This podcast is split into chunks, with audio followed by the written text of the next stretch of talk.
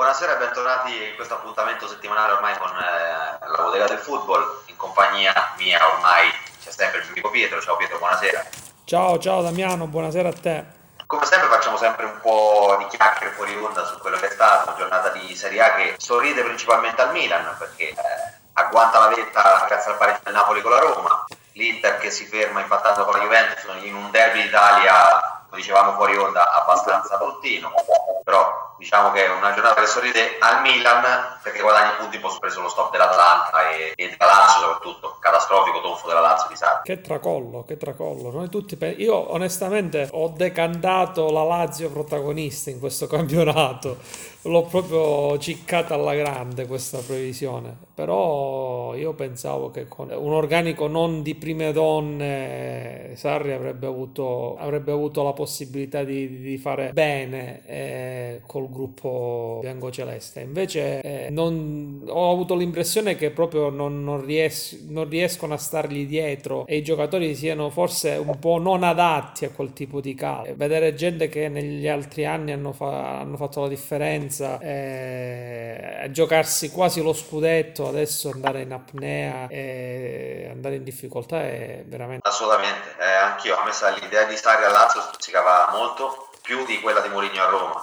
È difficile perché il calcio di Sarri è molto asfissiante, stancante, provante, perché stiamo parlando di un calcio abbastanza tecnico, però sembra non stiano girando manco i giocatori che gli fanno solitamente la differenza, come pensiamo Luis Alberto, che sembra già aver rotto da tanto con Sarri, già aveva rotto quest'estate. Vero, sicuramente lo spogliatoio non è bello compatto, c'è l'impressione che si ha da fuori, vedendo anche certi atteggiamenti in campo, capisci che qualcosa non va a livello di spogliatoio, non lo so. Si era messo in preventivo che la Lazio in qualche modo comunque avrebbe avuto del tempo per assimilare tra virgolette i dettami tecnici del toscano, però poi alla fine oggi possiamo dire che non è pervenuta la... Beh, tu hai fatto ammenda per la Lazio, io comincio a fare un pochino ammenda per l'aiuto di Allegri, visto che ci aspettavamo grandi risultati, sì. Per il momento grandi risultati, è arrivata qualche vittoria striminzita come gioco di Allegri e per il resto poca roba, perché anche questo l'Italia senza rigore di Dybala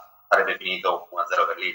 Sono d'accordissimo con te. Diciamo che io ho ciccato due previsioni già a ottobre, già posso dire di aver proprio non le ho prese proprio minimamente. Avevo pronosticato la Juventus favorita per il campionato e la Lazio protagonista, in questo campionato. Invece la cura Allegri non funziona, perché dal punto di vista del gioco questa squadra fa veramente fatica. E poi io non mi sono spiegato ieri il fatto di tenere Dybala e Chiesa in panchina fino a quasi alla fine della partita. Io posso capire, utilizzi Chiesa per strappare un po' la partita, per cercare di risolverla, però io arrivato a questo punto, visto che devo recuperare in classifica, queste partite le devo vincere, sono scontri diretti da vincere, punti da recuperare verso appunto avversari che come l'Inter, come quelle che hanno davanti, e invece vedo un Allegri un po' remissivo, questa è l'impressione che ho avuto. Non so tu come lo hai visto. Personalmente penso che sia lo stesso solito Allegri, il problema è che magari non basta più, magari prima bastava difendersi, fare un gol e finiva così, magari trovi squadre che ti fanno partire, perché pensiamo all'1-0 fatto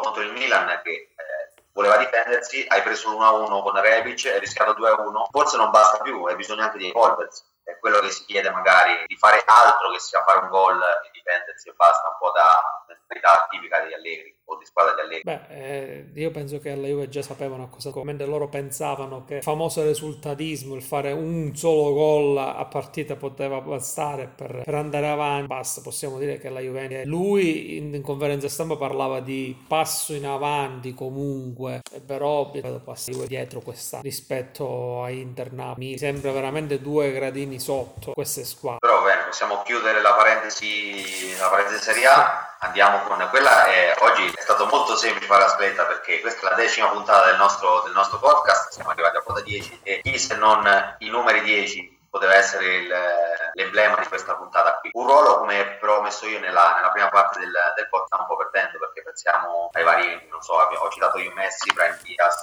Dybala, allo stesso Luis Alberto, che sono forse però gli ultimi baluardi di un ruolo che si sta perdendo, perché prima il 10 era l'emblema della magia, dell'eccellenza, dell'estero, invece adesso è sempre più uno spartito, non so come la vedi tu. Beh, sicuramente in passato 10 fino a poco tempo fa, Messi, tutti i numeri 10 erano quelli che prendevano la squadra in mano, che decidevano di risolvere la partita quando si era in difficoltà e da soli si riusciva ad avere dei lampi.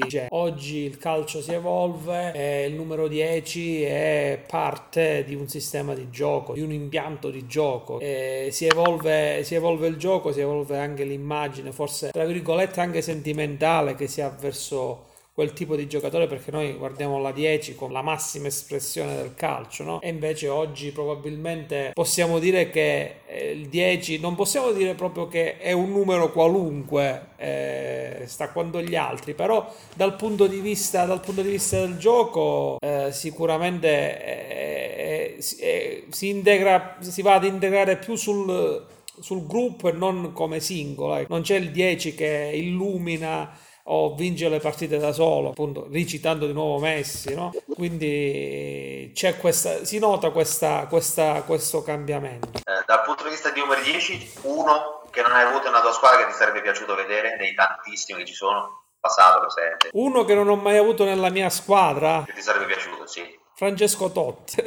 Per me Totti lo reputo insieme a Baggio il più grande calciatore italiano, almeno del dopoguerra. Per me era uno di quei giocatori che mi sarebbe tanto averlo visto nella mia squadra, tantissimo. Non posso aggiungere altro, perché anche io avrei detto Francesco Totti. Ne parleremo. Totti è, vabbè, a parte l'emblema della romanità, perché giustamente Totti ha fatto quello che gli diceva il cuore, però è stato ingiocabile in certi periodi della sua carriera, assolutamente, a certi livelli incredibile. Probabilmente una delle ultime bandiere del nostro calcio, proprio sicuramente l'ultimo baluardo di quel numero 10, almeno nel nostro calcio interpretato in quella maniera, come simbolo, giocatore. Conosciamo tutti quanti la storia, inutile aggiungere altro, no?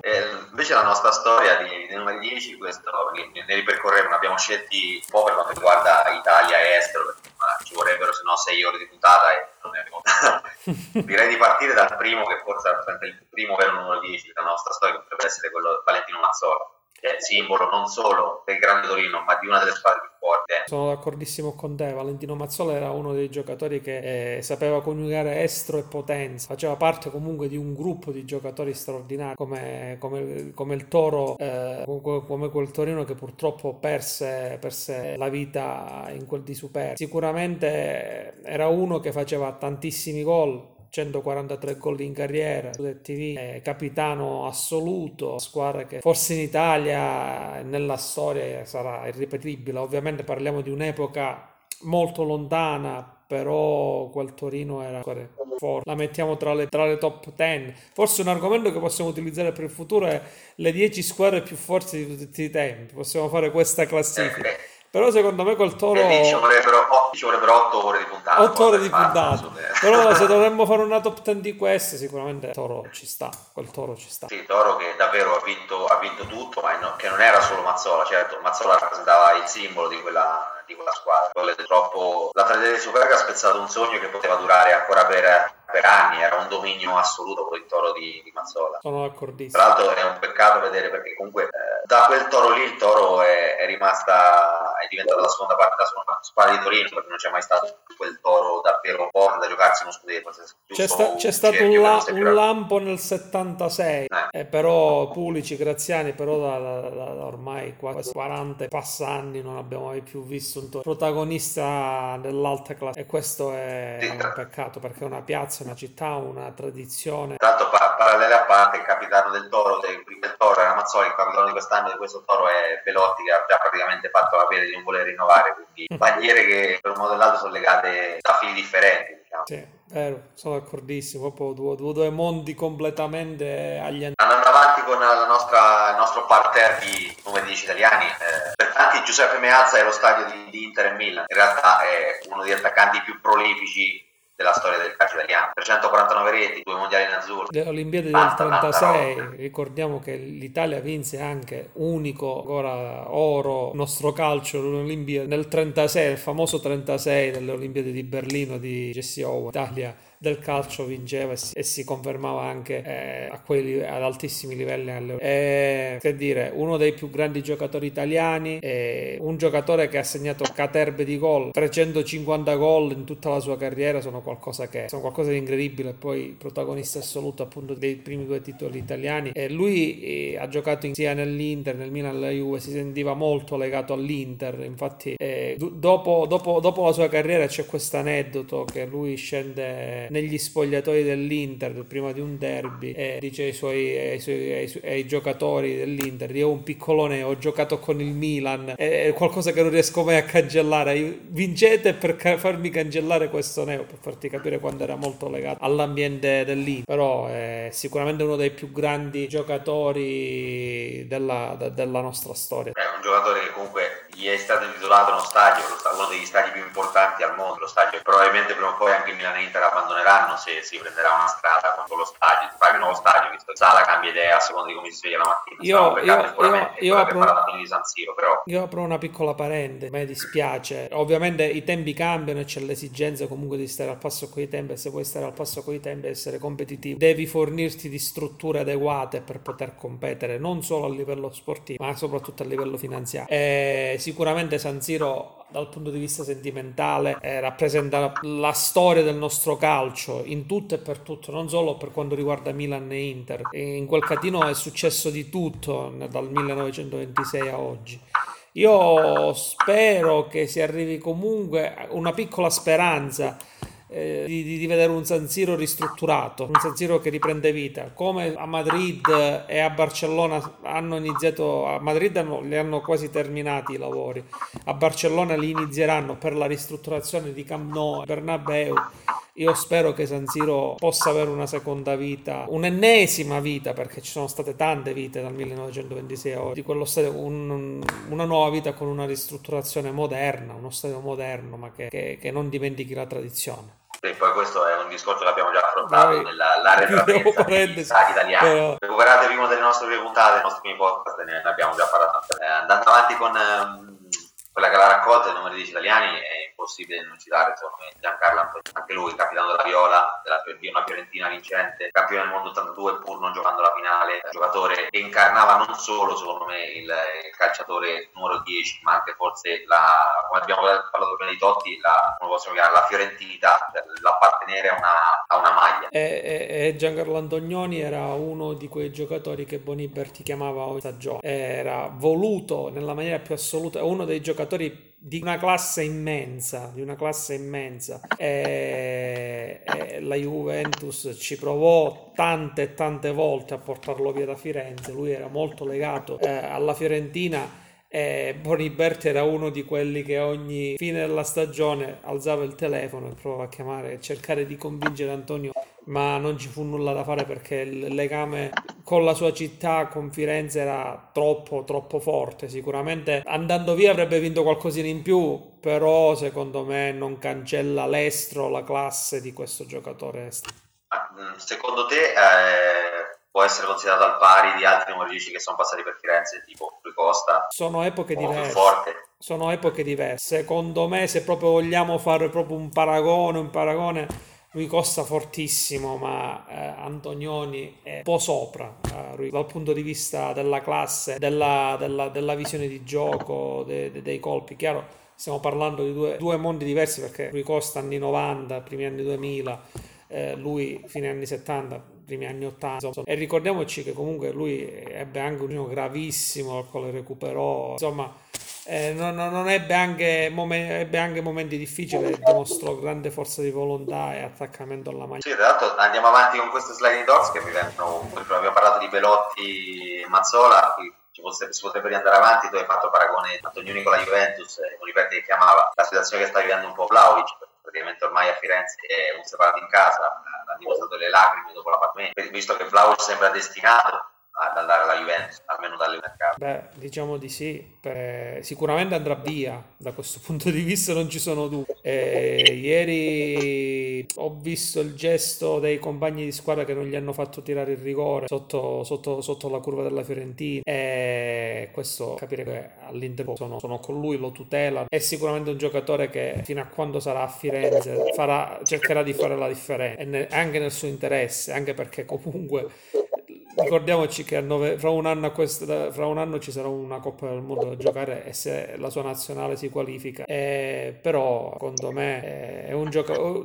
è una pagina un po' triste, anche il segno dei tempi, cioè oggi non esiste più il giocatore che si lega fortemente alla piazza. Oggi fai l'exploit, fai 2 stagioni di altissimo livello, non prendi per nulla in considerazione l'idea di voler stare dove sei e di voler legarti a una piazza o di voler fare l'upgrade e questo è un po' il lato triste del calcio di oggi. Ho poco da aggiungere, anche questo è un argomento che abbiamo già trattato, e non sempre poi i soldi portano la felicità, lo sappiamo, perché ad esempio in caso del nostro portiere titolare nazionale che non sta giocando al PSG, chiudiamo la parentesi Gigio Donnarumma, ne abbiamo parlato ampiamente, andiamo avanti con, a proposito di bandiere, l'abbiamo citato, tu l'avresti voluto, io l'avrei voluto, Francesco Totti, difficile aggiungere altro, Tavoli di Roma, il Pugone. Credo che a Roma sia parte integrante della storia di Roma tra Romolo, Remo, il Colosseo e Francesco Totti. Assolutamente. Ma io voglio sottolineare anche il Totti uomo, che comunque oltre ad essere stato un grandissimo giocatore di livello altissimo,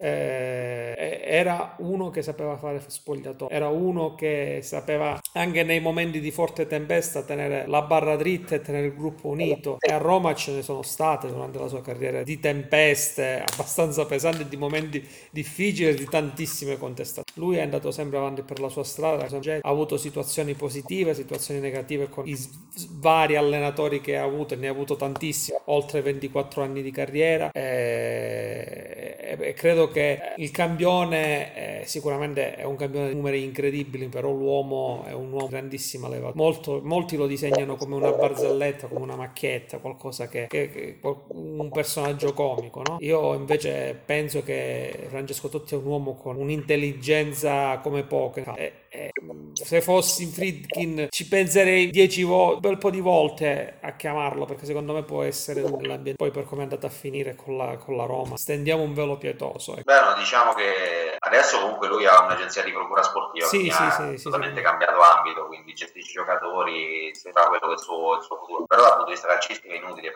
parlare di un giocatore che è legato a Roma quando poteva andarsene ogni volta che ne voleva. Pensiamo agli inizi della sua carriera, quando poteva andare al Milan, ha scelto di rimanere a Roma ovviamente per i genitori, perché lo volevano vicino casa. Quando il Real bussa alla sua porta e lui dice no, che rifiuta il Real Madrid, tant'è che c'è un aneddoto che mi è venuto in mente di Florentino Perez, che ha fatto fotografare la maglia di Totti, l'unico giocatore che mi ha detto di no. Ricordiamo che fosse andato a Madrid qualche pallone d'oro, avrebbe vinto qualche Champions League, c'è il suo curriculum, se noi andiamo a vedere il palmarès dei successi di Totti, sono i successi della Roma degli ultimi anni, ecco, sostanzialmente. Cioè lui probabilmente il fatto di essere, sentiva la sua romanità, il fatto di essere di Roma, di essere romanista fino in fondo, secondo me era qualcosa che andava oltre qualsiasi cifra di denaro, oltre qualsiasi prospettiva, oltre qualsiasi trofeo che si poteva.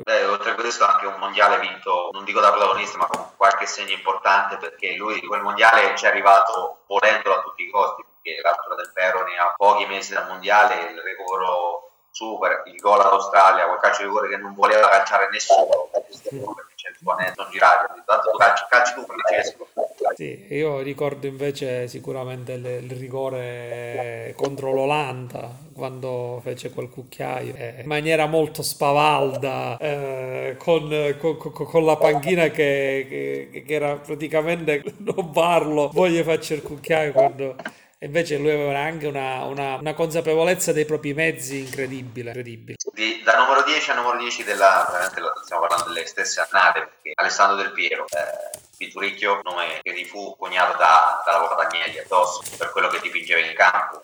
Lui che però è legato sia con lui della Juventus, lui che invece però a differenza di Totti è stato allontanato, diciamo, in storia rinnovata il contratto quasi a fine carriera, infatti ha fatto questa esperienza in Australia macchiando, diciamo, la sua il palmarès è solo bianco-nero. Sì, io sono d'accordissimo con te. È un peccato perché secondo me Del Piero, così come Totti, sono personaggi che possono rappresentare anche una garanzia per le proprietà attuali dei club, invece vengono visti come dei pesi ingombranti, e questo è un peccato. Del Piero calciatore non si discute, è stato uno dei giocatori forti degli ultimi 30 anni, è un giocatore che ha vinto tutto con la Juventus, che ha con l'Italia, un giocatore che non ha mai fatto polemica quando veniva messo in panchina, non ha mai detto una parola fuori luogo, è sempre uno che ha fatto parlare il campo e basta. È una persona che ha uno stile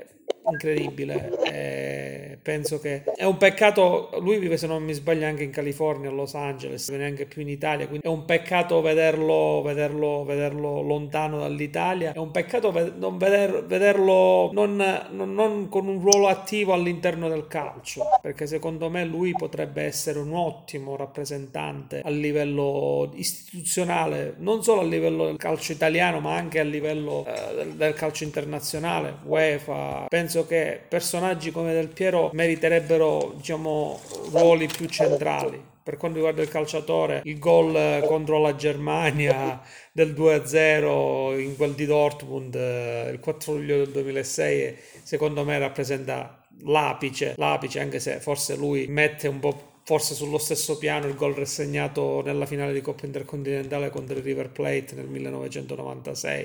Insomma, è uno dei protagonisti, quella Juve di Lippi che praticamente ha vinto tutto e ha dominato per anni. Tra l'altro quel gol alla Germania è stato quasi come un po' il pulirsi di dosso le ceneri di un europeo, quello del 2000 perso con la Francia, dove Del Piero fa lì due gol clamorosi perché potevano veramente dare l'europeo all'Italia. Forse è stato un po' liberarsi di tutto, ma non credo nemmeno sia quello l'emblema. Io, se devo scegliere due momenti di Del Piero, perché uno non riesco a scegliere, uno è il primo a scegliere di rimanere alla Juventus in Serie A, cioè io rimango qui, sì, la squadra per riportarla subito in alto, alla fine ha avuto ragione. Il secondo è impossibile dimenticarsi il gol, mi sembra a Ludinese o al Bar, non ricordo, quando la settimana in cui era morto il papà e le sue lacrime disperate dopo il gol. Verissimo, io penso che la sua consacrazione, voglio ricordare un altro momento di Del Piero, il gol della rimonta che la Juve fece contro la Fiorentina. La Fiorentina era in vantaggio 2-0 a Firenze, Del Piero fa un gol straordinario al volo, forse uno dei gol più belli della storia della Serie A. E quel gol lo consacra come grandissimo giocatore, e infatti da lì in avanti Lippi poi fu l'unico anno dove ci fu la convivenza tra Roberto Baggio e Del Piero, poi l'anno dopo Baggio andò al Milan e lì quel gol secondo me ha segnato forse anche una sorta di passaggio di consegne, però lo ha consacrato al calcio mondiale, quel gol è colare.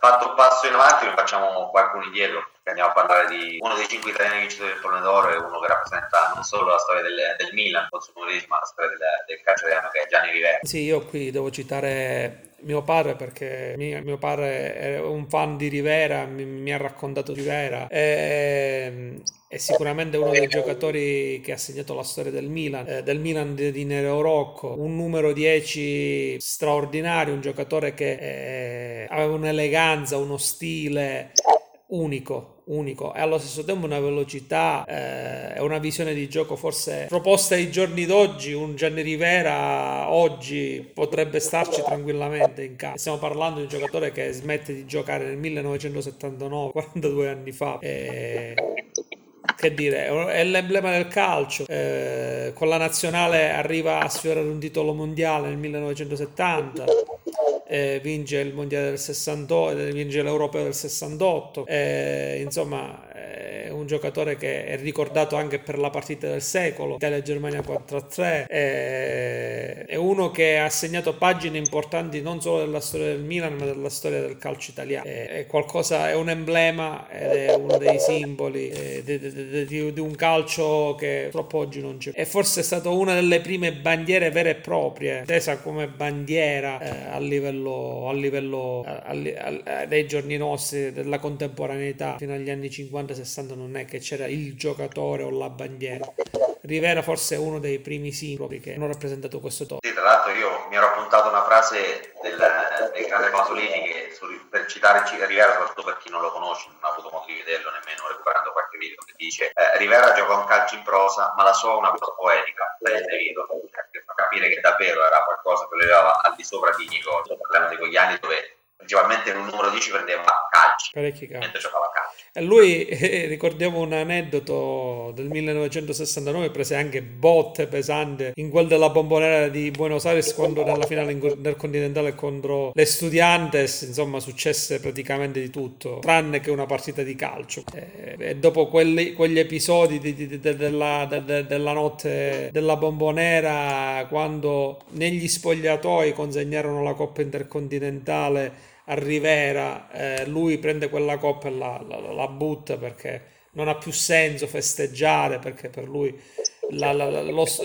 cioè il motivo per cui loro era andato a giocare, l'evento sportivo, la gioia di vincere un trofeo era stata rovinata da una serata che era di vera e propria guerriglia. Erano anche dove, diciamo, gli arbitri erano leggermente meno fiscali adesso, diciamo, parecchio meno fiscali, nel senso si poteva picchiare proprio quando l'arbitro non ti vedeva, era tutto concesso praticamente o quasi, quindi più eri tecnico più calci prendevi. Sappiamo anche bene in casa perché Gentile a Maradona la riempie di calci in Italia e Argentina, quindi ben consapevoli di che tipo di calcio era. Andando avanti con questa nostra carrellata, andiamo con uno che è italiano di adozione ma non è italiano perché nasce in Argentina, e che è Omar Sy. Grande giocatore della Juventus, nonché del River Plate. Lui è italiano di adozione perché nasce in Argentina. Noi lo ricordiamo principalmente per le sue esperienze in maglia bianconera. Lui è uno dei pochi. Vai. No, l'immagine tipica secondo me è lui con quei calzettoni abbassati mentre palleggia o tenta la giocata. Il giocatore dotato di una tecnica da argentino. È un giocatore molto focoso, molto focoso. Io penso che la Juventus riuscì a creare una coppia di giocatori, lui e John Charles, giocatore gallese, uno dei primi palloni d'oro della storia, con un certo aplomb, con un certo stile, e lui proprio la vera e propria garra argentina. Due mondi agli antipodi ma che insieme crearono qualcosa di straordinario, infatti segnò caterbe di gol, ma lui già dai tempi di River Plate segnò la storia del calcio, tantissimi gol. Al Monumental c'è una curva che viene chiamata la Sivori, con la vendita di Sivori alla Juventus, il River completò lo stadio dove attualmente gioca e gli è stata dedicata una curva. E poi vogliamo ricordare un altro episodio, diciamo, molto, molto spiacevole, che è quello del mondiale del 1962 in Cile, dove lui e altri oriundi contro il Cile presero una caterba di botte con l'arbitro che faceva finta di non vedere nulla. Sempre come dicevi tu, l'arbitro una volta non è che non fischiavano, facevano finta di non vedere nulla, specialmente se giocavi in un mondiale contro la squadra di Candi. È sicuramente uno dei più grandi attaccanti, è estro, potenza, ma anche uno cui se veniva chiamato in causa non si tirava dietro, ecco, la gamba non la tirava, nonostante lui fosse un attaccante. No, assolutamente. Andando avanti, prima abbiamo parlato di numeri 10 che avresti voluto. Questo io ce l'ho avuto nella mia squadra di cuore, nonostante non ha indossato il numero 10 e non ha nemmeno lasciato questo gran segno, proprio perché rappresenta il calcio. È difficile trovare parole per descrivere quello che è stato per il mondo del calcio Roberto Bacchi. Il calcio italiano, punto. Non c'è altro da aggiungere, secondo me, per quello che Roberto Baggio ha fatto la sua carriera. È un giocatore che secondo me ne nascono uno ogni 50 anni.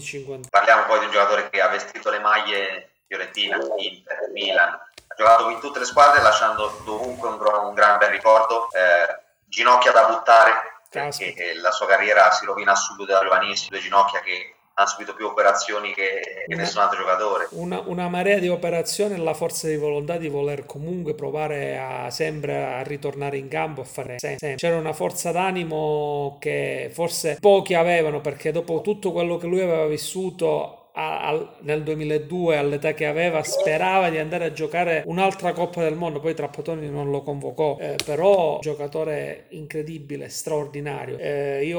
Tu come me sei milanista, sicuramente non fece grandi cose, però io mi ricordo la BSW, Baggio, Savicevic, UEA, erano tre giocatori straordinari che giocavano un calcio splendido insieme. Anche la Juventus fece cose incredibili, probabilmente la pagina più importante a livello di top club l'ha vissuta alla Juve, poi al Milan 72 anni e all'Inter rimase poco, a parte un preliminare di un playoff per andare in Champions League contro il Parma, dove veramente fece qualcosa di straordinario. Poi lui diede forse il meglio di sé in provincia, a Bologna, a Brescia, dove veramente fece qualcosa.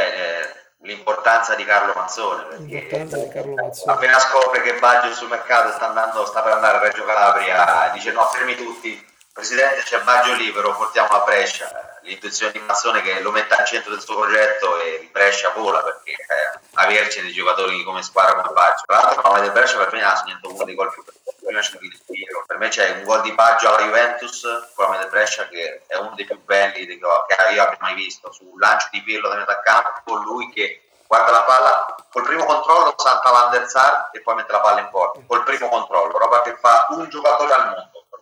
Io invece una delle mie gioie calcistiche più belle è stato quel gol contro la Nigeria. Per me quella partita, sì, quel mondiale andò male, però quella partita secondo me è una di quelle partite straordinarie, rimangono nella storia, perché eravamo praticamente in inferiorità numerica. Conzola, che non fece nulla, fu espulso, poi lui entrò negli ultimi minuti e l'Italia era praticamente ormai eliminata, riuscì a ribaltare la situazione, e nonostante mille difficoltà e nonostante clima veramente incredibile, forse è stato il mondiale peggiore dal punto di vista climatico, perché si giocava in orari dove era umanamente impossibile giocare, lui fece un gol che, tra virgolette, tirò fuori l'Italia dall'aereo e la portò fino in finale. A Pasadena successe quello che successe, non era al meglio delle sue condizioni, questo sapeva, però secondo me quel mondiale è uno dei ricordi più belli, nonostante l'abbiamo perso, consacra Baggio come uno dei più grandi giocatori della storia del calcio, non solo italiano, nonostante. Sì, tra l'altro anche lui, abbiamo usato prima la Riviera Pallone d'Oro, anche lui Pallone d'Oro. Capo giocatore che ha fatto la storia del calcio mondiale, non solo italiano.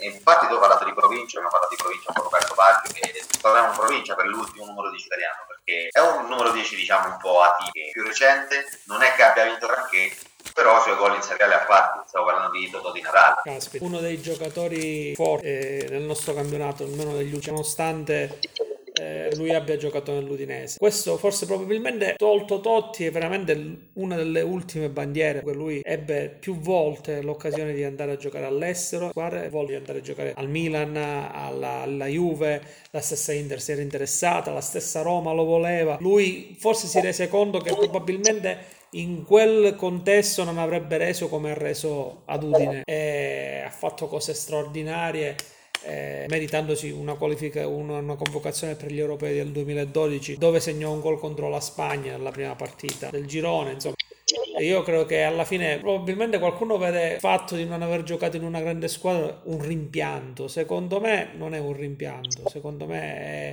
è una scelta di vita ben precisa, che non ridimensiona l'immagine del giocatore, non ridimensiona Di Natale, no, soprattutto perché io penso che ci sono scudetti che hanno un valore differente. Penso a Di Natale che con la maglia dell'Udinese ha giocato la Champions League. Caspita. L'Udinese squadra che gioca la Champions League. Lui che oltre a 311 gol in Serie A per due volte diventa capocannoniere del campionato. Con la maglia dell'Udinese, parliamo. Vero. E dei colpi e dei gol incredibili. Con una balistica vista veramente a pochissimi giocatori. Soprattutto considerato l'altezza, perché era molto piccolo, era il vero spugnizzo napoletano, piccolino, sì. Che però quando calciava in porta era una sentenza. Abbiamo parlato di parentesi di calciatori italiani, i numeri 10, diciamo, emblematici del campionato italiano. Abbiamo spesso parlato dei grandi numeri 10, quindi direi sui stranieri faremo magari un capitolo a parte, ma di citare giusto a grandi linee chi è che sono stati più forti, non abbiamo già citato spesso che Maradona, Messi. Dovessi sceglierne uno a parte Totti, qualcuno che avresti voluto vedere, non dico nel Milan, tua squadra, ma nel campione italiano, che non hai voluto vedere? Sì, uno ce l'ho. Ha giocato anche in Europa, non ha fatto grandi cose mai in Sud America. Sto parlando di Juan Román Riquelme. Riquelme è stato un giocatore straordinario, di una tecnica e di una fantasia, è un vero e proprio fantasista. Al Boca Juniors è praticamente un dio. Lui e Martin Palermo nel 2000 battono il Real Madrid nella finale di Coppa Intercontinentale. Parliamo del Real Madrid dei Galacticos, dei Ronaldo, dei Zidane, eccetera eccetera eccetera, una squadra di altissimo livello. Nel 2002, perdono, ho sbagliato la data, ed è qualcosa di... ed è un giocatore fortissimo, aveva tutto, grandi calci di punizione, tiri da lontano, assist. Io su YouTube c'è un video del suo esordio insieme a Diego Maradona. Lui era un ragazzino di 18 anni e gioca insieme a Maradona, e vederli, tra virgolette, duettare in quella partita, se non mi sbaglio, contro l'Argentinos Juniors o contro il Banfield, non mi ricordo l'avversario. C'è questo video dell'esordio di Riquelme con Maradona, che è qualcosa di incredibile. Poi lui venne in Europa. Al Barcellona non fece bene, si trovò benissimo con Gangal, che lo voleva rispedire subito al mittente. Poi andò al Villarreal, dove fece qualcosa di discreto, portò il Villarreal a giocare la Champions League. Insomma, arrivarono a un passo dalla finale di Champions League col Villarreal nel 2006, però poi alla fine ritornò in patria. Oggi è vicepresidente del Boca, è eletto, che lì ci sono le elezioni all'unanimità, e quindi è uno di quei giocatori che io mi avrei voluto vedere in Italia. Io punterei un po' più sul recente. Mi dispiace vedere Messi, cioè avrei preferito vedere Messi solo a Barcellona, o almeno in qualche altro aperitivo, che fare stracelli in fare la differenza in Francia in un campionato che giudico mediocre. Messi mi sarebbe piaciuto vederlo in Italia, soprattutto a confronto con un calcio che ti dà meno spazio del campionato spagnolo o del campionato francese, dove se parti ti picchiano, i difensori ti marcano di più, c'è un po' più di tattica. Chissà, la vedo dura, è difficile. Penso che adesso ormai c'è il progetto PSG, magari un possibile ritorno a Barcellona e poi in Argentina. Credo che sia già abbastanza delineata la carriera di Messi. Sì, credo che è un peccato. Io ho un po' di amore, tra virgolette, platonico nei confronti, calcisticamente parlando, nei confronti di Messi. Si è perso il passaggio al PSG, sicuramente un passaggio che ha a che fare con qualcosa che ha a che fare con i soldi, con gli ingaggi. Sarebbe stato bello vedere un Messi accettare la sfida come fece Maradona, di andare a giocare in una medio piccola, non dico a Napoli, ma una medio piccola anche inglese, piuttosto che italiana, piuttosto che anche spagnola, perché no? Lui invece ha scelto probabilmente la comfort zone di una, visto e considerato che a Barcellona non poteva stare, di una squadra, di un campionato che comunque, pure giocando al 5%, avrebbe comunque ottenuto il risultato. Un po', diciamo, questa cosa non mi è piaciuta, ecco. Beh, diciamo, la sfida tra CR7 e Messi in questo caso l'ha vinta CR7, è sì. Vero che non mi ha portato fortuna, perché è andata alla Juventus con di portare la Champions a Torino, se n'è andato sbattendo la porta. Sì. Non che stia andando meglio sta avventura al Manchester, con la situazione che sta vivendo il Manchester. Assolutamente sì, al di là della situazione e dei risultati del Manchester United, comprendo più la ragione di Cristiano Ronaldo di voler ritornare laddove si è consacrato, ovvero allo United. United che puntò su Ronaldo quando era un ragazzino, diede la numero 7 Ferguson appena arriva a Manchester, e insomma ritornare lì sicuramente ha più, diciamo, senso rispetto che andare a un Paris Saint-Germain, o sarebbe stato andare a un Manchester City per Messi. Secondo me sì.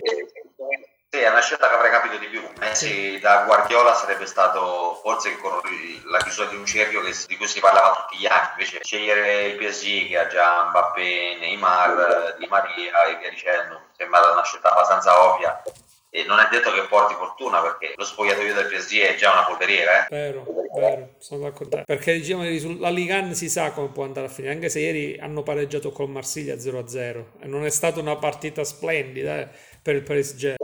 Sarà capito, perché se mi continua a non piacere. Credo che Pochettino, non so quanto può arrivare se fallisse un obiettivo, la vedo molto Pochettino male. Deve vincere, punto, non ci sono se o ma, quindi secondo me se non arriva all'obiettivo quest'anno di alzare come minimo la Champions. Il problema è che in Europa ci sono squadre già pronte più forti, perché il Liverpool è una schiacciasassi, perché il Bayern Monaco di Nagelsmann fa paura, Sì.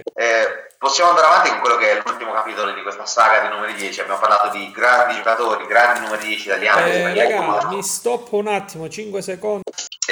Questo ultimo capitolo della nostra saga di numeri 10, abbiamo passato giocatori italiani, giocatori internazionali.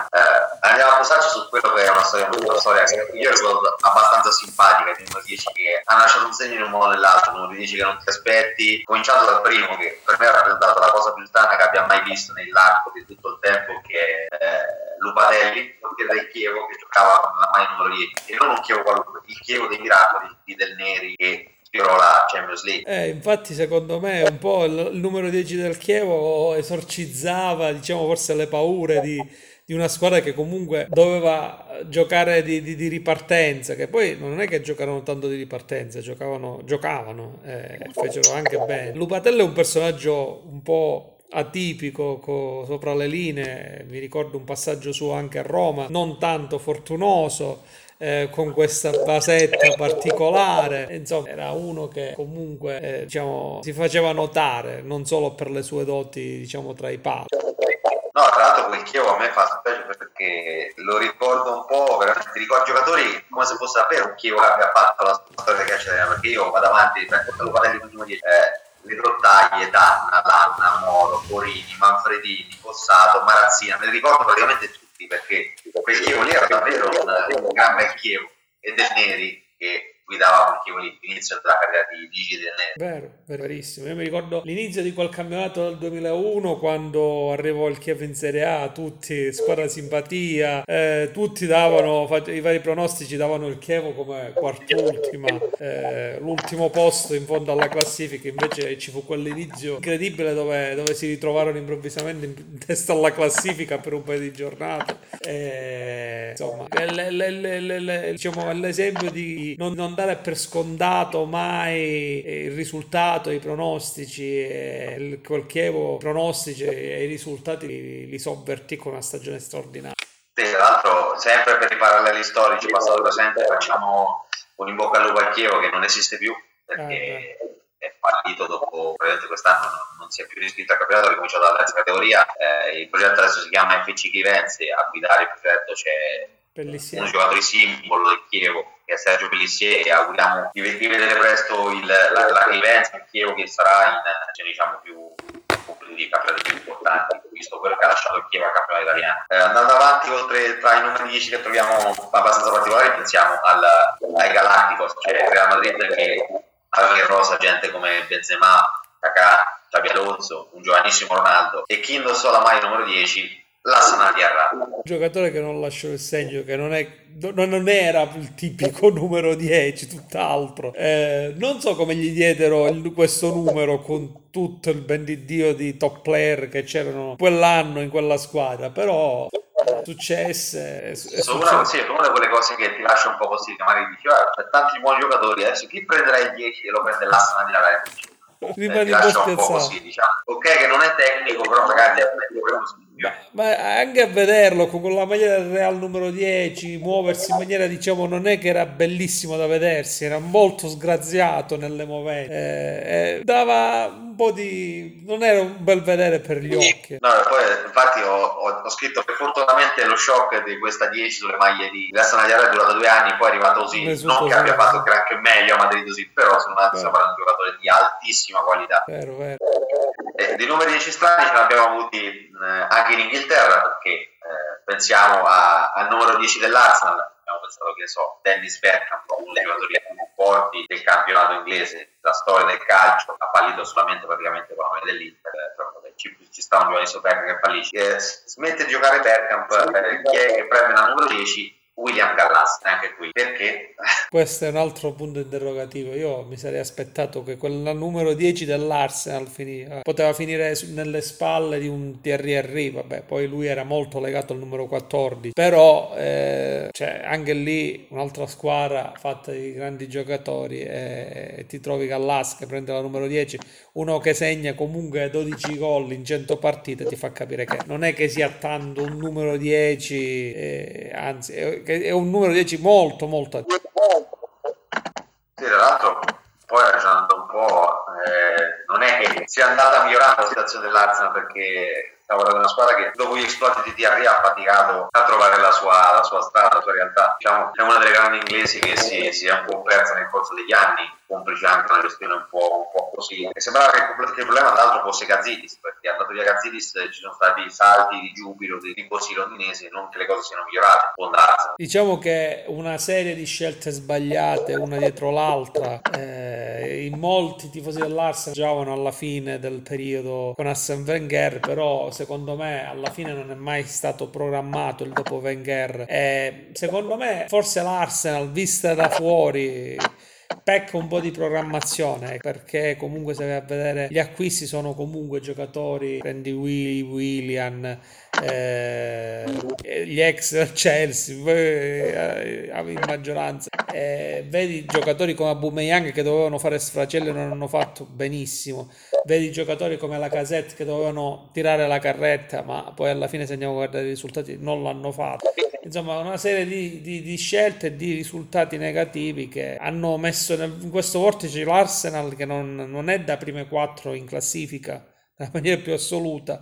La partita col City qualche settimana fa ce l'ho fatto vedere, li hanno praticamente demoliti senza giocare, non hanno giocato neanche a calcio, non sono entrati neanche in campo. Beh, forse parlando di squadre inglesi, Manchester United e Arsenal sono un po' legati da questo filo di avere allenatori secondo me non pronti, forse nemmeno preparati per fare questo ruolo, perché lo stesso Arteta veniva da vice di Guardiola, nonostante di essere un grande allenatore. Solskjaer è lì secondo me per miracolo sportivo, perché non ha dato niente a questo Manchester, quindi magari profili più esperti e più preparati per la categoria farebbero comodo, tipo il progetto che ha fatto il Tottenham con un Espirito Santo. Secondo me è molto interessante, molto sottovalutato. Se noi poi andiamo a vedere quello che ha fatto col Wolverhampton, ti rendi conto che ha una base, ha un modo di mettere le squadre in campo in una certa maniera, perché quel Wolverhampton lui è riuscito a portarlo in Europa League, è riuscito comunque a tenerlo in posizioni di classifica molto lontane dalla zona di retrocessione, giocando un ottimo calcio, un calcio fatto di velocità, di verticalizzazione, è molto diciamo guardioliano, alla Guardiola per certi versi, e il Tottenham sta facendo, il Tottenham è immagine e somiglianza del suo allenatore. Secondo me è la prova di come in grandi squadre, in grandi club non basta, penso al Manchester United quando ha speso in questi ultimi anni, poi puoi prendere grandissimi giocatori, però se non hai l'allenatore di una certa esperienza che li mette insieme, li fa giocare insieme, arriva a fare risultati, e questo ovviamente vale anche per l'Arsenal. Direi di chiudere questa panoramica con due flash, uno che è un giocatore che non ricorderà nessuno in Serie A, che è Santiago Silva, sembra uno di quei film gol, in realtà è ex numero 11 della Fiorentina, chi l'avrebbe mai detto, che arriva in Italia dal Vélez Sarsfield, sì, e rendita una maglia che di Antonioni, Rui Costa, non lo so se lo chiamavano il tank,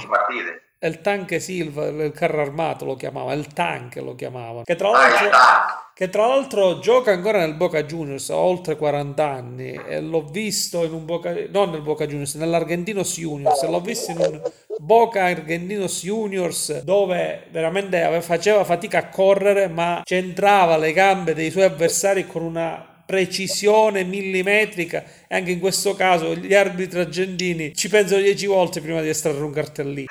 E l'altro flash invece mi riguarda da vicino, perché se ci diamo Anna, pensiamo a quel mondiale dove ci elimina lui con un colpo di testa, oltre l'altro Moreno, partita lì che non vogliamo ricordare nemmeno, ma è lui quello che eredita la maglia numero 10 di Nakata a Perugia. Nakata, simbolo di, non solo del calcio giapponese ma proprio del calcio mondiale, perché Perugia lasciò il segno poi a Roma e tutto qua. Anna, tutt'altro che emblematica la sua carriera a Perugia, e poi finisce con Caucci, che ma tu lo hai visto ai tempi, tu lo hai visto al vivo ai tempi, che impressione ti faceva? Non so se tu hai visto tu ai tempi, te lo ricordo. No, non l'ho visto ai tempi, ma l'ho visto giocare, era un giocatore che non so come pescava Caucci, perché se pensa poi a quel giorno lì pescavano giocatori dal Venezuela, dalla Grecia, non so davvero, Zisis Drizas, Luputis, giocatori che non sono, Oscar Cordo, giocatori che nessuno aveva mai conosciuto, che vedeva dentro, non so, però era una gran bella Perugia, quel... Sono d'accordo con forse Perugia all'epoca era la piazza dei giocatori esotici in Italia perché se tu pensi, ne abbiamo parlato anche in altre puntate di Gheddafi, insomma abbiamo visto veramente di tutto a Perugia in quegli anni, non so se ti ricordi che lui... Non so se ti ricordi che lui voleva far giocare una donna nel Perugia. Fece una battaglia al processo del lunedì, me lo ricordo come se fosse ieri. Lui voleva far giocare una donna, voleva andare contro la FIFA, la UEFA per tesserarla. Incredibile. Vabbè, poi sì, anche qui su Gaucci ci vorrebbe una puntata intera, ma visto che non abbiamo più tempo e abbiamo fatto una bella panoramica su questi numeri 10 del passato e anche del presente, perché abbiamo parlato anche dei vari Messi e quant'altro, però abbiamo finito il nostro viaggio e come solito io per la puntata 11 chissà dove ci porterà con Pietro, yeah. Da qualche parte andremo. Per il resto a noi non ci resta che augurare una come solito buonasera, buonanotte, buongiorno e buon tutto, visto che non sappiamo quando ci ascolterete, e ringraziare chi ci ascolta e chi ci supporta e augurare buon futuro a tutti. Grazie Pietro, buona serata. Grazie a te e ciao, alla prossima, ciao.